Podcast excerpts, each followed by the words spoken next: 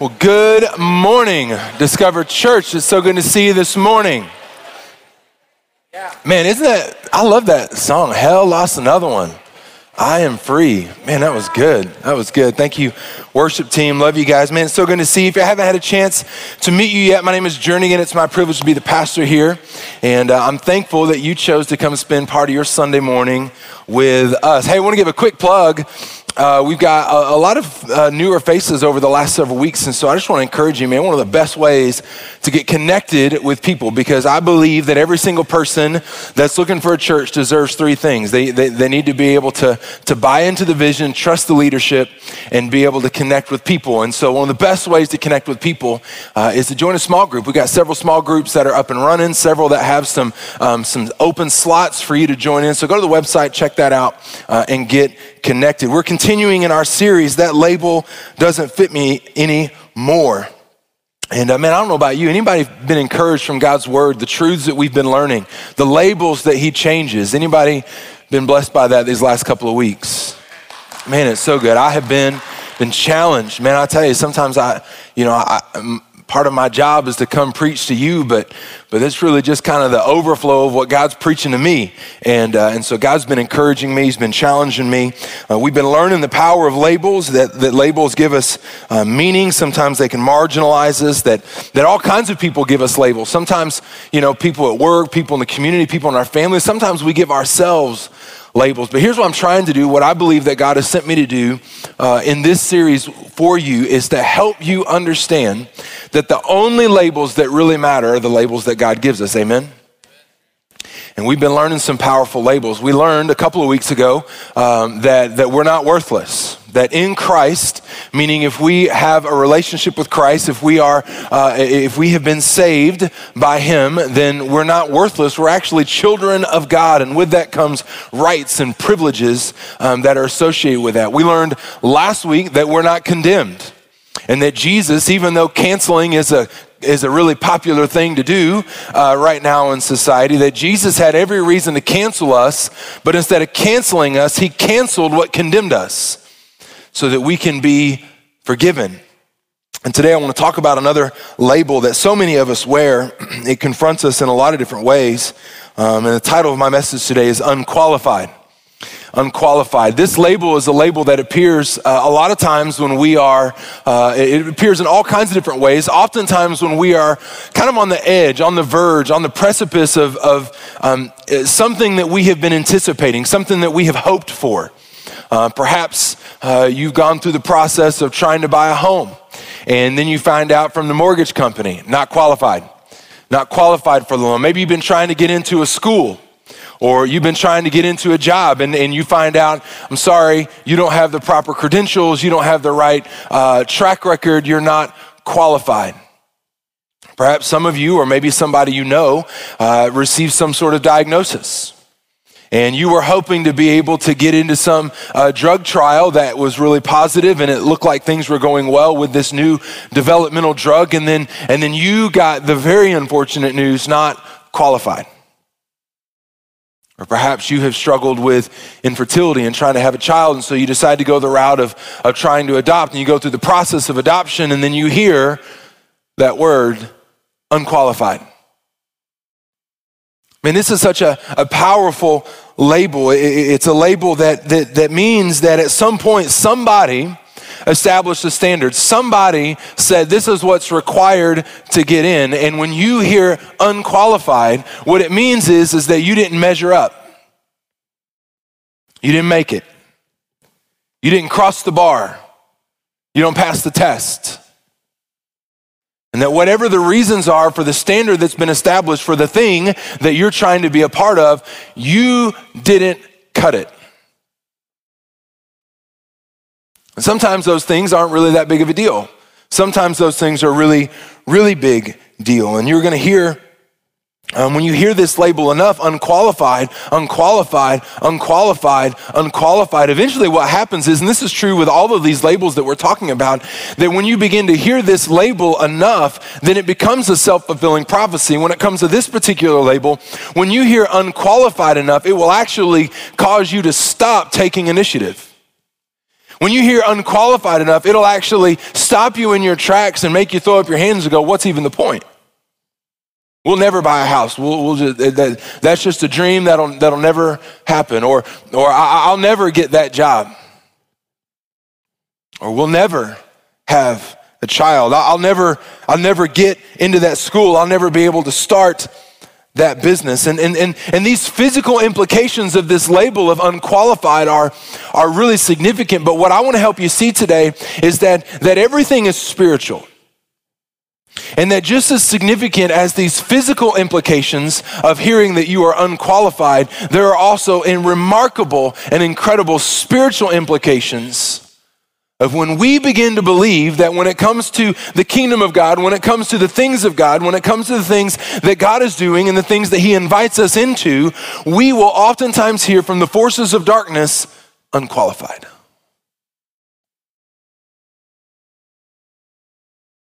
And when we begin to hear this, it, will it'll, it'll cause us to, to, to just stop in our tracks. I'm convinced that, that hearing this from, from the enemy, from the forces of darkness, that we are unqualified, that this is the thing that has convinced more Jesus followers to resign themselves to the, the mundane and boring existence that their walk with faith is. That you hear and see other people talk about the exciting things that happen when you follow Jesus. Yet when you reflect on your own life and your own walk with Jesus, it's best categorized as unexciting and non inspiring. And I'm convinced the reason for that is because at some point we've grown too comfortable, or you have grown too comfortable as a follower of Jesus in the label of unqualified, and it has prevented you from the incredible wild and uh, wild ride and wild of inspiration, motivation, and, and encouragement that is the walk of faith that is supposed to be the walk with Jesus. And it causes us to not take risks. It causes us to just resign ourselves to sit back and think, well, God can't use me for that. So I, I, I just, I just won't even, just won't even try. In fact, some of you see other people and you see how they talk about their walk with Jesus and, and you hear them, you know, and you watch them see and witness and do all these incredible things and, and you hear them tell stories about how God shows up in remarkable ways. And you're sitting there going, man, that doesn't happen in real life. It doesn't happen in my life. So, what I want to help you see today is that every single person at some point has heard this label unqualified. But the people that you admire, and I'm going to say both, both from a, a, a, physical sense, maybe it's a, it's a business person, it's someone in your career, uh, it, it's somebody in another industry that you admire. And I think it's also true spiritually. When you think of people that you look up to and admire and respect spiritually, you oftentimes wonder, well, they must never worry with that. I mean, look at everything, look at their track record, look at their credentials. Of course, they're qualified. But hear me very carefully. I, I, you need to understand today that every single person at some level deals with this label. Every single person at some level has heard this label, but the people that you look up to, respect, and admire just chose to ignore it.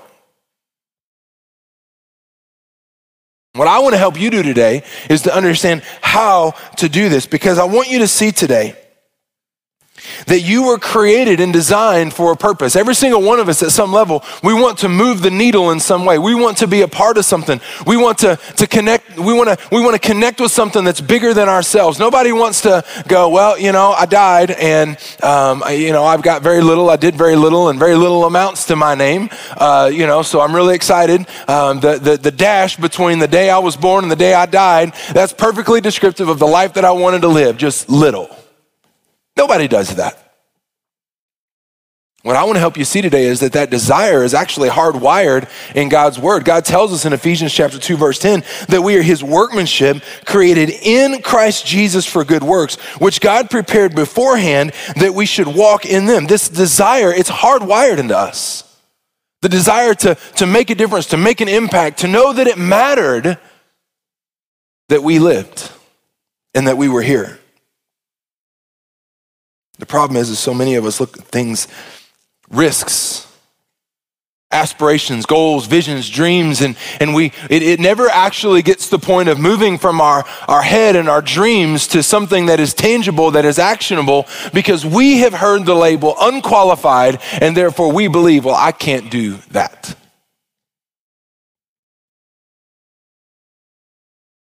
And the reality of it is, if you're here today and you've ever, if you have ever felt the burden or the urge from the Lord to give something a try, to take a risk, to start a business, to launch a ministry, to adopt a child, to share your faith, and you've heard this whisper, you're not good enough. You're not qualified. Then I have really good news for you today. That the Bible that, that you hold on to, that is, that is one of the anchors and pillars of our faith, is chocked full of unqualified people doing remarkable things in the name of Jesus.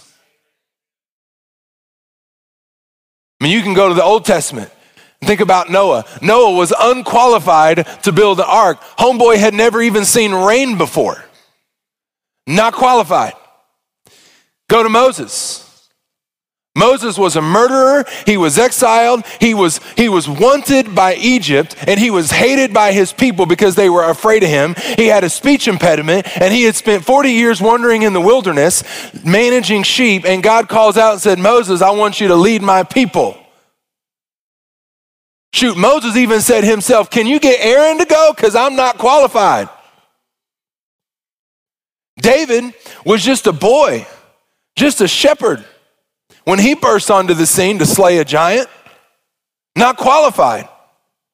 Let's go to the New Testament where Paul, the Apostle Paul, this dude's job, he was like a mercenary for the sake of, uh, of the law. His job was to go find people who were following Jesus or who were of the way, and his job was to be like Dog the bounty hunter and arrest them and bring them back so they get killed. Now, I don't know if he had the same good looking hair and shades, I don't know. I know he didn't have the incredible biceps that Dog the bounty hunter has because, well, Paul was a tent maker. No offense if you're a tent maker.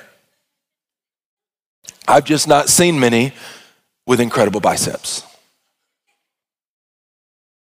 The Bible is chock full of people who are unqualified for one reason or another, yet for some reason, God says, Hey, I'm gonna use you. You see, that's what happens in our lives that God at some point calls out to us, and every single one of us at some point, God has called your name. He says, Hey, I'm going to use you. And we go,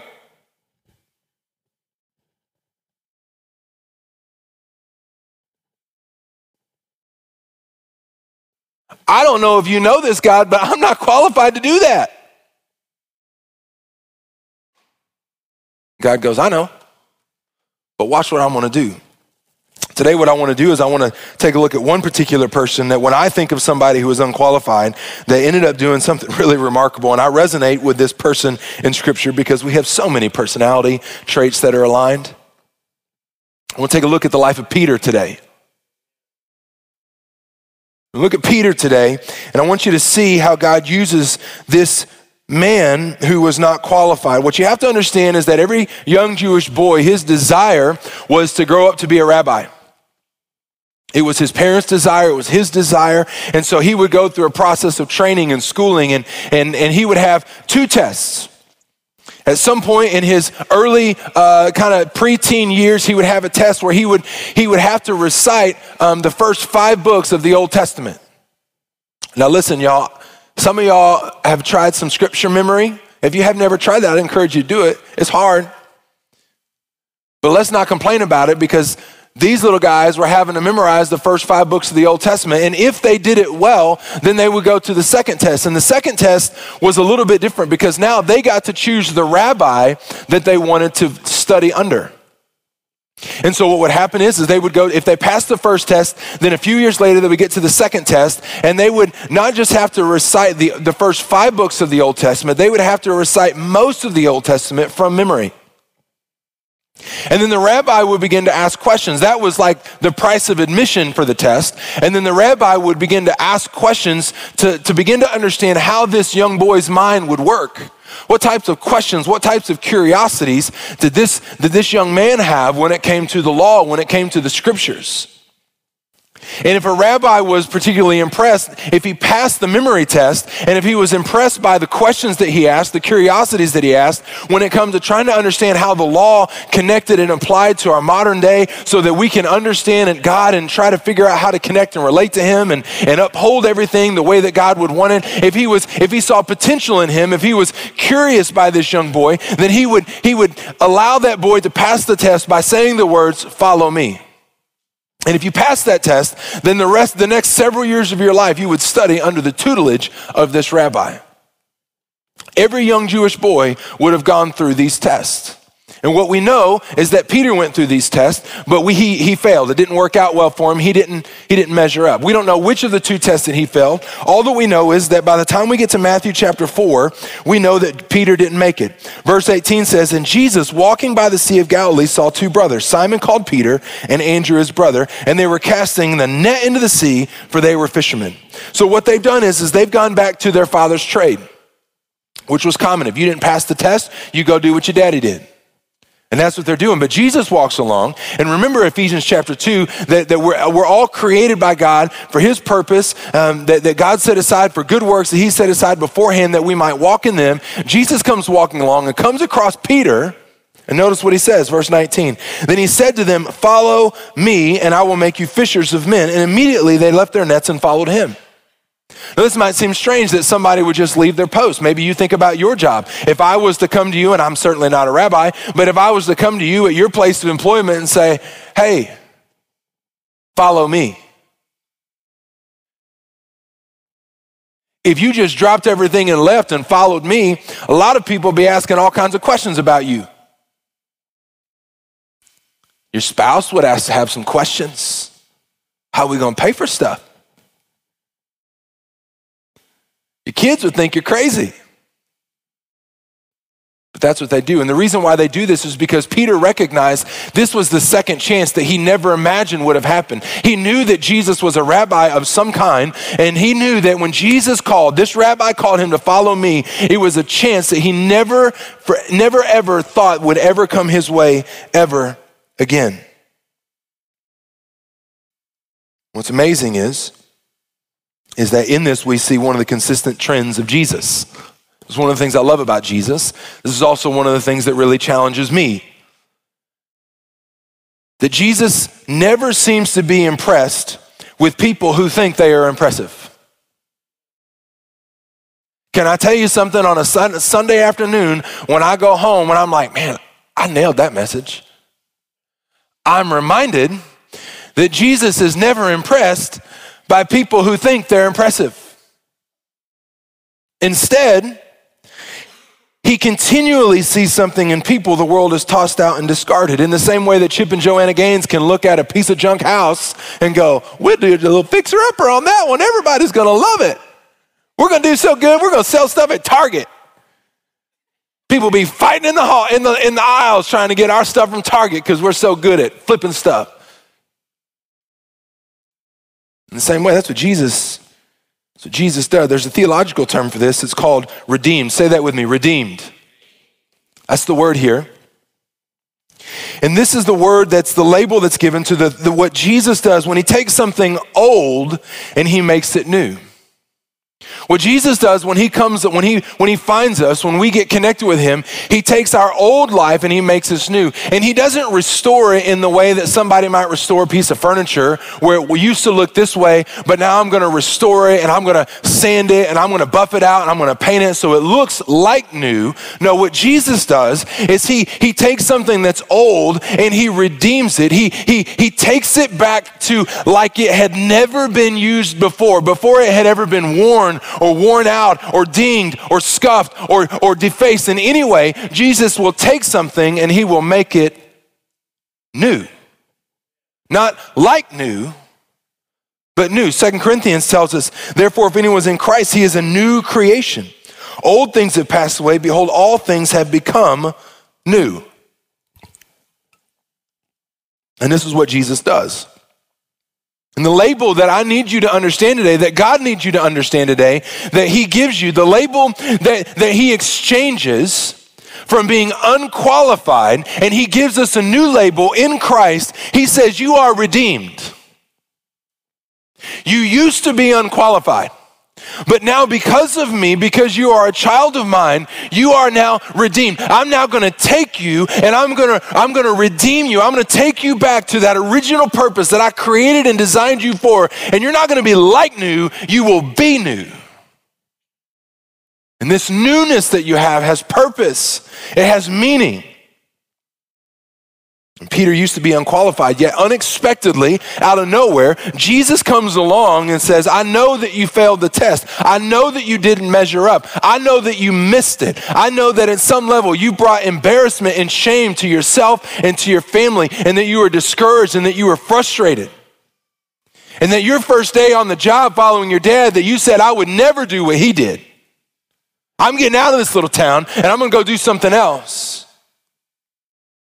You see, Jesus comes along and says, Hey, Pete, I know that you're unqualified for what you wanted to do, but I'm going to qualify you for what I want to do through you.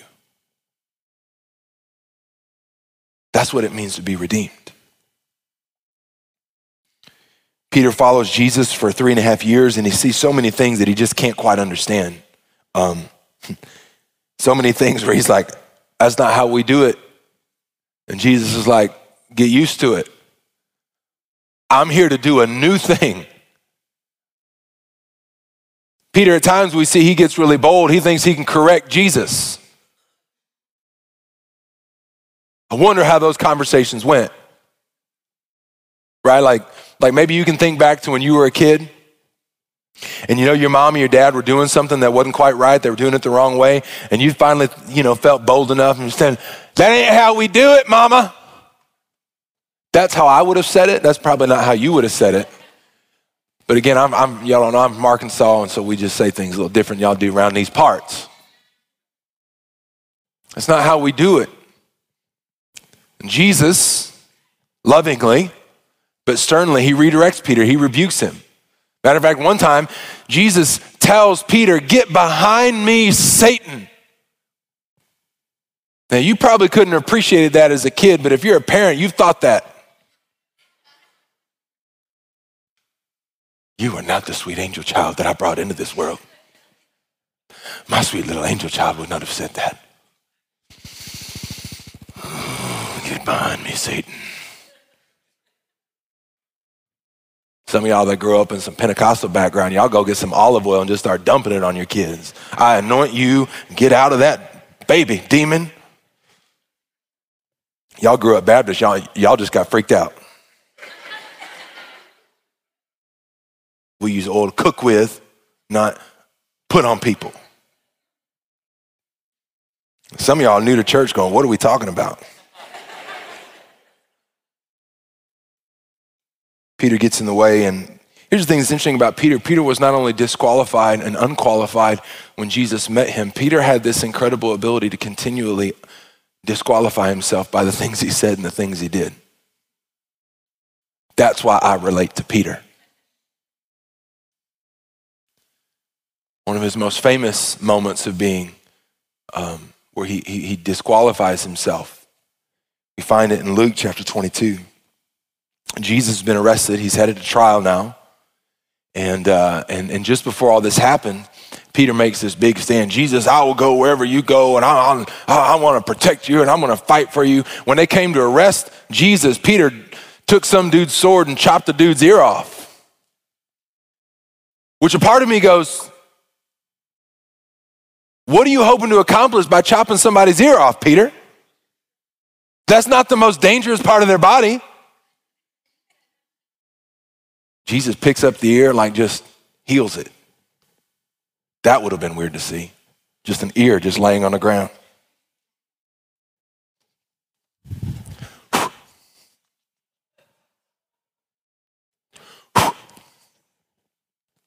There you go. This is stuff I think about when I read the Bible. Jesus told Peter that night, Hey, Pete, uh, that's great. Uh, love that you're so bold, but here's what's going to happen. You don't know it yet, but you're going to embarrass yourself and you're going to unqualify yourself in a pretty profound way. Because before, when the morning comes, the rooster's going to crow several times, and here's the deal: you're going you're going to have three opportunities to stand with me, and in all three chances, you're going to deny me. Luke 22 tells us, verse 54, having arrested him, they led him and brought him into the high priest's house. But Peter followed at a distance, not beside him. No, no, no, no, no, at a distance. Now, when they had kindled a fire in the midst of the courtyard and sat down together, Peter sat among them, and a certain servant girl, seeing him as he sat by the fire, looked intently at him and said, This man was also with him.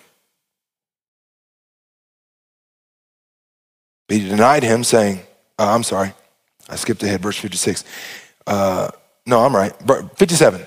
But he denied him, saying, Woman, I do not know him. After a little while, another saw him and said, You also are of them. And Peter said, Man, I am not. Then, after about an hour had passed, another confidently affirmed, saying, Surely this fellow also was with him, for he is a Galilean. And Peter said, Man, what you talking about? Other gospel accounts tells us he starts cursing right here. He starts cursing and using, I don't know how they curse in Hebrew, but if I did, I wouldn't tell you.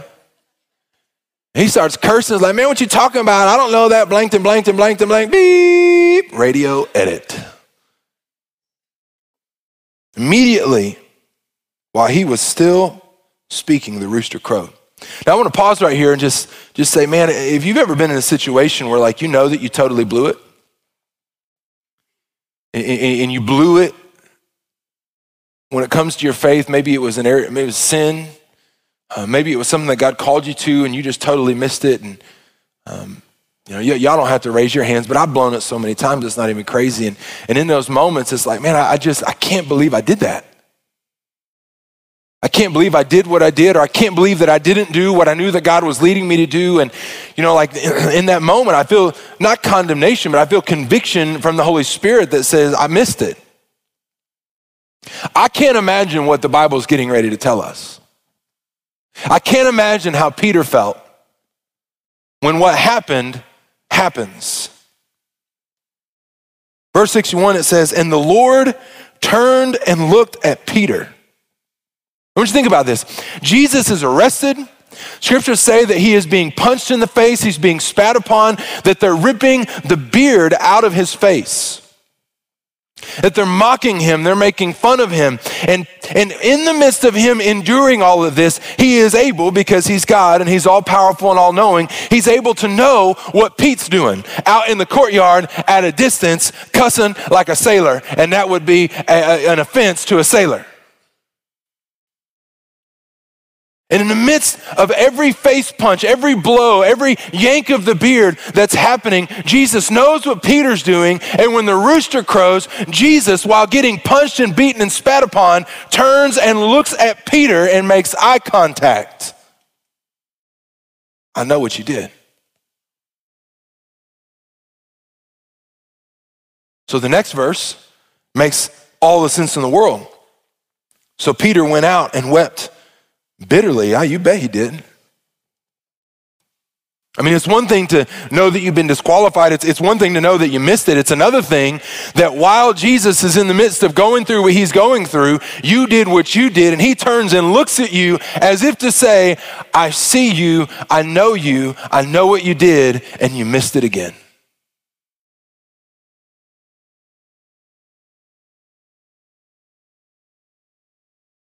You see, this message is not just for the person who feels unqualified by something in their past. This message is for the person who feels like they're continually in the present disqualifying themselves.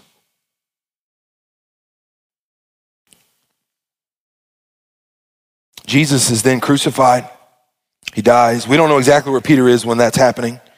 But we do know that the rest of the disciples are huddled, huddled in the upper room where they took the Last Supper, and, and, and because they were afraid for their life. The Romans wanted them, the Jews wanted them. They wanted to kind of eradicate this problem. And so people are scared. But what happens is on the third day, these two women, they go to the grave. And what was customary, they would go and they would anoint the body with, with, with spices and oils because they didn't really have embalming fluid. And so that's what, what they would do to kind of preserve the body just a little bit. And so these women, they get there and they realize that the, the stone is open and the grave is empty. And they see this young man standing in the grave and, and he has this message for them. They freak out and imagine you would, not only because the grave is empty, but now this person is there and you don't know who that is. And this person is now talking to you and you've never met them before, but they call you by name. And this person says to them, uh, he said to them, uh, Mark 16, verse 6, do not be alarmed. You seek Jesus of Nazareth, who was crucified, but he is risen. Amen. He's not here. See the place where they laid him. But go tell his disciples and Peter that he's going before you into Galilee, and there you will see him as he said to you. Now imagine when Peter finally heard about this. The disciples finally find out that Jesus is not in the grave. What we do know is that, that Peter and John, they find out about it eventually. They take off running. I mean, a mad sprint to the grave to see it for themselves. And sure enough, the grave is empty. Imagine how Peter would have felt the moment that he, we don't know when this happened, but the moment where, where the message wasn't just to the disciples, but it was to the disciples and who? Peter.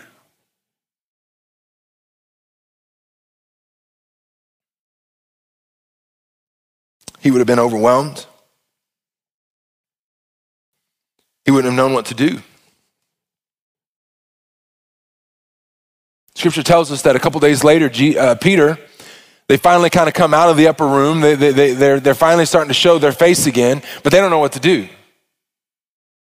So what Peter does, he just goes back to what he used to do. You see, this is what the label of unqualified will do for us is that it will, it will prevent us from walking forward by faith into the new places that God has called us into and un, being unqualified and hearing the label of unqualified and being comfortable in the label of unqualified. It will freeze us in fear in the things that are comfortable that we used to know. And it's not that God doesn't want us to be mindful of what we used to know, but God is always leading us forward. He's always leading us onward. He's always drawing us closer to Himself, and He's never calling us backwards away from Him. And so Peter is fishing again, and after a long night of not catching any fish, they hear somebody on the shore say, Hey, why don't y'all toss your nets to the other side? This is for those that are married like the moment where you're frustrated because you've been working on something, and then your spouse lovingly goes, Well, have you tried?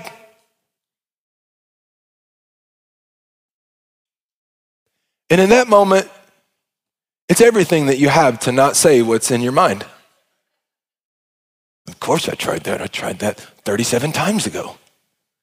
Do you think I'm an idiot? And that question is why you don't say it out loud because you don't want to know how they're going to answer that. I didn't marry an idiot, but you're acting like an idiot now. Jesus calls out. They don't know it's Jesus. Hey, why don't y'all throw your nets on the other side? They do. And as soon as they do, they haven't caught anything all night long. Now there's so many fish, they can't hardly contain the haul. Peter immediately goes, Oh, I, I know who that is on the shore because there's only one person that can cause that kind of miracle to happen. Peter jumps out, he grabs his jacket and jumps out of the boat into the water and just starts freestyle swimming over to Jesus. He gets there, and the conversation that ensues is remarkable. Jesus prepares breakfast. I love Jesus' spirit of hospitality, by the way. He's always preparing things for people. He wants them to be, be, be mindful, he wants them to be comfortable. Because usually Jesus wants to create an environment that's comfortable because he, what he wants to do on the inside is not going to be very comfortable. This is what happens in John 21, verse 15. So when they had eaten breakfast, Jesus said to Simon Peter, Simon, son of Jonah, do you love me more than these? He said, Yes, Lord, you know that I love you. He said to him, Feed my lambs. Now, I got to tell you a little bit about the Greek here because there are several different words in the Greek that, that are translated in the English as the word love. And what Jesus says is, Hey, hey, Simon, do you uh, agape me? And this word agape means like this, this loving, unconditional, um, no, no requirement, no questions asked, absolutely I'm with you to the end of time kind of love. Jesus says, Pete, do you agape me? And Peter responds, knowing that he's blown it, knowing he can't say, I, I can't say I agape you, Jesus. You see, I know who I am. I know what I did. And I can't, I can't do that. You know that I can't do that. I know that I can't do that. So I will settle for phileo love, which is a brotherly friendship, kinship kind of love. Verse 16, he said to him a second time, Simon, son of Jonah, do you agape me? And he said to him, Yes, Lord, you know that I phileo you. He said, Yes, Lord, I do love you, but I can't love you the way that you want me to love you because I've screwed it up. You don't understand, I'm unqualified. I know that you know what I did in that courtyard. I know that you looked and saw me. I saw you see me. You know how little I am. You know I'm not qualified. I lost it. I blew it. I screwed it up. I missed my chance. I missed the cut. I lost it again. Jesus said, Tend my sheep. He's calling him to something. What's he calling him to? Well, Jesus, before Jesus died, he had told Peter, Peter, here's the deal. I'm gonna die, and I'm gonna, but I'm gonna build my church, and I'm gonna, I'm gonna give you the keys to the kingdom. You're gonna be the leader, you're gonna be one of the leaders of the church. Which doesn't mean that he was the first pope of the church, by the way. Catholic teaching is wrong on that. Peter was never the pope of the church. Peter was called to be one of the people who would lead the effort of the church. He's saying, Peter, I've called you to something. Don't you remember? You remember what unqualified you, but I remember what I called you to do. And Peter, I'm asking you now, do you agape me? And because I need you to tend my sheep, I need you to feed my lambs. And Peter's saying, no, no, I can't do that, but I can phileo you.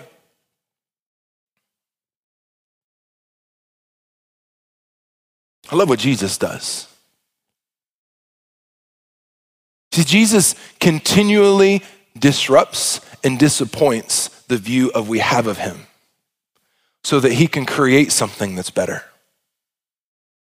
And Jesus says in verse 17, and he said to him a third time, Simon, son of Jonah, do you phileo me? You know what, what Jesus is doing? He's saying, Peter, I know it. And I know I'm asking something of you that you don't think you can do. I'm asking you to love me sacrificially, and I know that you don't think you can do that. So here's what I'm gonna do I'm gonna table that for now, and I'm gonna get down and I'm gonna come to your level. I'm gonna come to where you are. I'm gonna come to the ground that you understand. I'm calling you to something that you can't quite understand yet. And I'm not going to stand over here and constantly ask you to get somewhere that you can't get to. No, no, no. I'm going to come to you where you are. And Peter was grieved because he said to him a third time, Do you love me? And he said to him, Lord, you know all things. You know that I phileo you. You see, Peter was grieved because he moved from agape to phileo. And Peter says, Jesus, I can do that. And you know it. You know the ends of my ability. And I can phileo you, but I can never agape you. You see, Jesus is saying to Peter, Peter, I know that you can't, but I'm coming to you. If you'll give me what you have, it'll be enough for where I'm leading you. You see, Peter felt unqualified, but he was called. Let me ask you this question What is it that you've been called to do?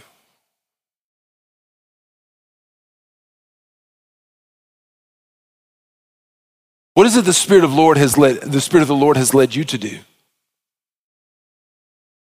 What discipline has He called you to instill? What action has He called you to take?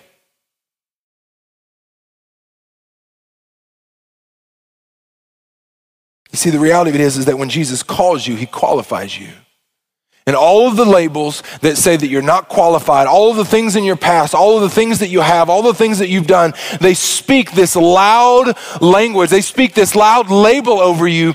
But what Jesus wants Peter to know, and what Jesus wants you to know, is that his love is louder than all of those other labels. And his love establishes something different that you're not unqualified. Maybe you used to be, but in Christ, you're not unqualified, but you're redeemed. And what he's saying is, that there is nothing that is so dark, no past that is so bad, no thing that you could do that is so terrible, that is so bleak, that is so awful, that is so atrocious that the light of Jesus cannot shine through and the light of Jesus so brightly and boldly and powerfully shine through whatever dark spot is in your life and create something beautiful on the other side of it.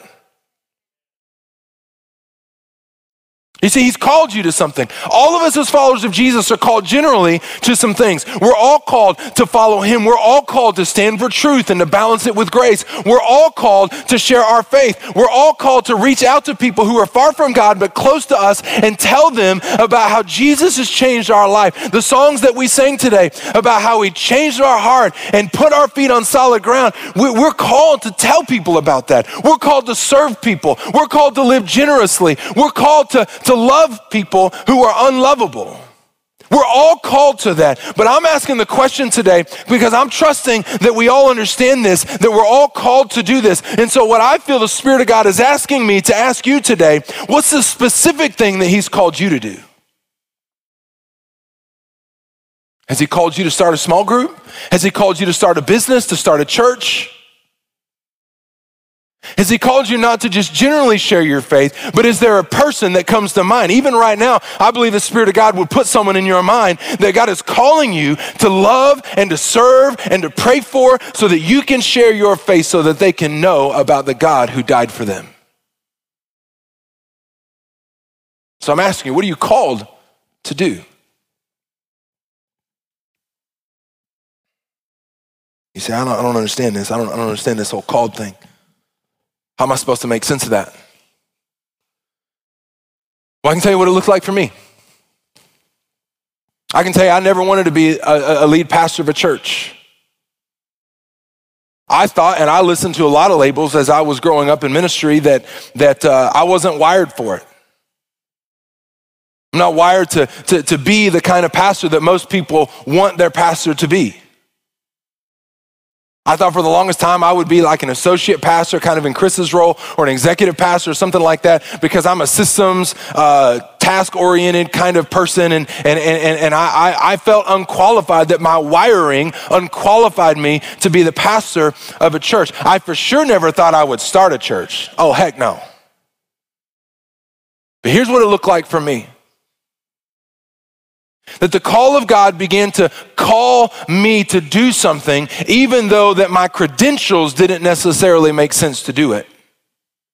There were certain things about my past, certain things about my credentials that made sense, but there were certain things about my wiring that didn't make sense. And so, what God would do is He just consistently said, This is what I want you to do. This is what I want you to do. This is what I want you to do. And it was confirmed as I would read God's word. He would confirm it. As I would pray about it, He would confirm it. I began to talk to some other people that I look up to and admired and sought their godly counsel and godly wisdom. And they began to confirm, like, Man, I see this in you. You're talking about this. I, I, I mean, I'm not God, but it seems like this is definitely what God is calling you to do. And God began to partner that with dreams and visions and ideas and hopes of something that could be. And so when it got to the end of it for me, I just go, okay, God, I can't shake this. I know that I'm called and I know that I'm not qualified. And Jesus goes, just stop right there. I'm not concerned about whether or not you feel qualified. I just need you to know that I'm capable to redeem you and then we'll set you on a track to be able to do what I've called you to do.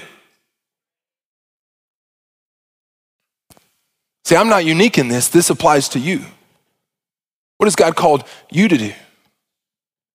Oh, yeah, you're going to hear that label. You can't do that. You don't have what it takes. You don't have the pedigree, you don't have the credentials, you don't have the wiring, you don't have the resources, you don't have this, you don't have this, you don't have this. Can I tell you, here's what the lie of the pit of hell will be? When it comes to things that God calls you to do, He will always draw your attention to what you don't have. But what Jesus is saying loud and clear is if me plus nothing is everything that you need. I've called you. I died on the cross for you. I've given you a new label. I've redeemed you. So you, I'll give you what you need when you get there. You just be about the business of following what I've called you to do. What has God called you to do?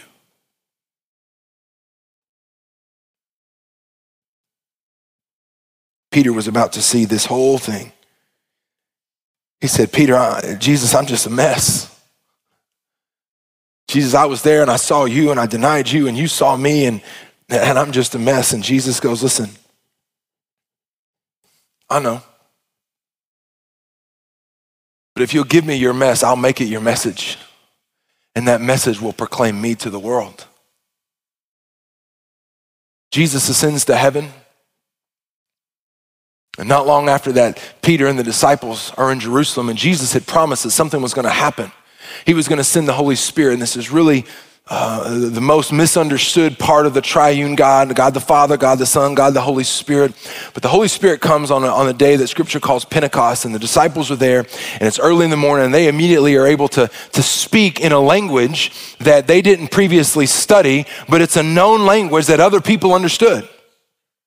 And so they began to speak this language, and, and, and, and it was crazy. And, and, and what was happening was so weird that people are like, man, these people are drunk. They tipsy. Drink a little too much of the sauce. Like, no, we're not drunk. It's too early in the morning to be drunk. Which I find that interesting. Peter says that, by the way. The only way that Peter could have known that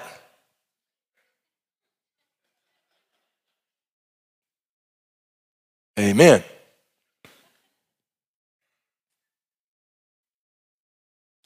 And then Peter begins to realize I don't exactly know what it looks like. But Peter has a moment of clarity, and he, he's finally able to see past all of the things that unqualified him. He's able to look past all of the things that he contributed to to disqualify him from the call that God has put on his life. But he finally realizes that everything comes into line, everything comes into view, and Peter finally recognizes that this is the moment. And in Acts chapter 2, Peter preaches a message in the gist of his message is found in Acts 2, verse 36. Therefore, let all the house of Israel know assuredly that God has made this Jesus, whom you crucified, both Lord and Christ. Verse 38 Repent and let every one of you be baptized in the name of Jesus Christ for the remission of sin, and you shall receive the gift of the Holy Spirit. For the promise is to you and to your children and to all who are afar off, as many as the Lord our God will call. He begins to speak this message and proclaim this message, and people can't make sense of it. The Pharisees and the scholars can't can't make sense of it. They're like, man, this dude is a fisherman. This is, this is like, he's not qualified to speak like this. He's not educated enough to speak like this. What's going on here? And the Bible tells us that in that moment, 3,000 people in the drop of a hat made a confession to follow Jesus. Unqualified? Ooh. You see, the enemy will try to convince you that you're unqualified so that you'll never see what could happen when you realize that you're redeemed.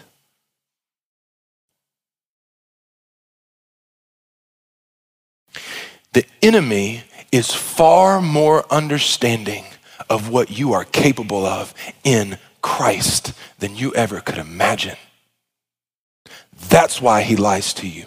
That's why he tells you you're unqualified. That's why he brings your past constantly before your eyes. And Jesus is saying, that's a lie. That's an old label. It doesn't fit you anymore. You got a new label. You're redeemed because I've called you to make a difference in this world. Stop focusing on what you're not qualified on and start focusing on how I've redeemed you so that I can take the mess of your unqualifications and I can make it the message that proclaims this is what I do.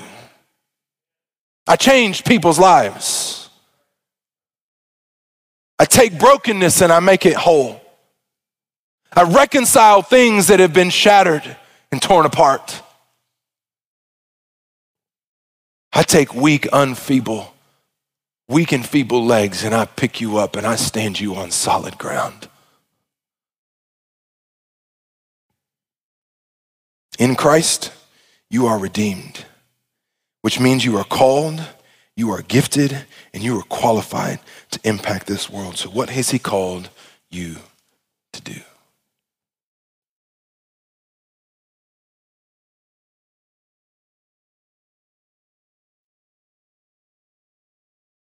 What has He called you to do?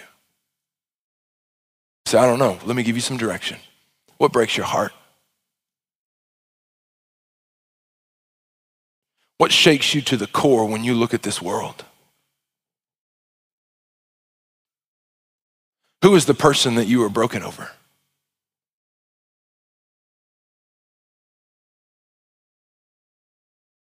What is the relationship that you can't stop thinking about that has been broken and fractured because of something that happened.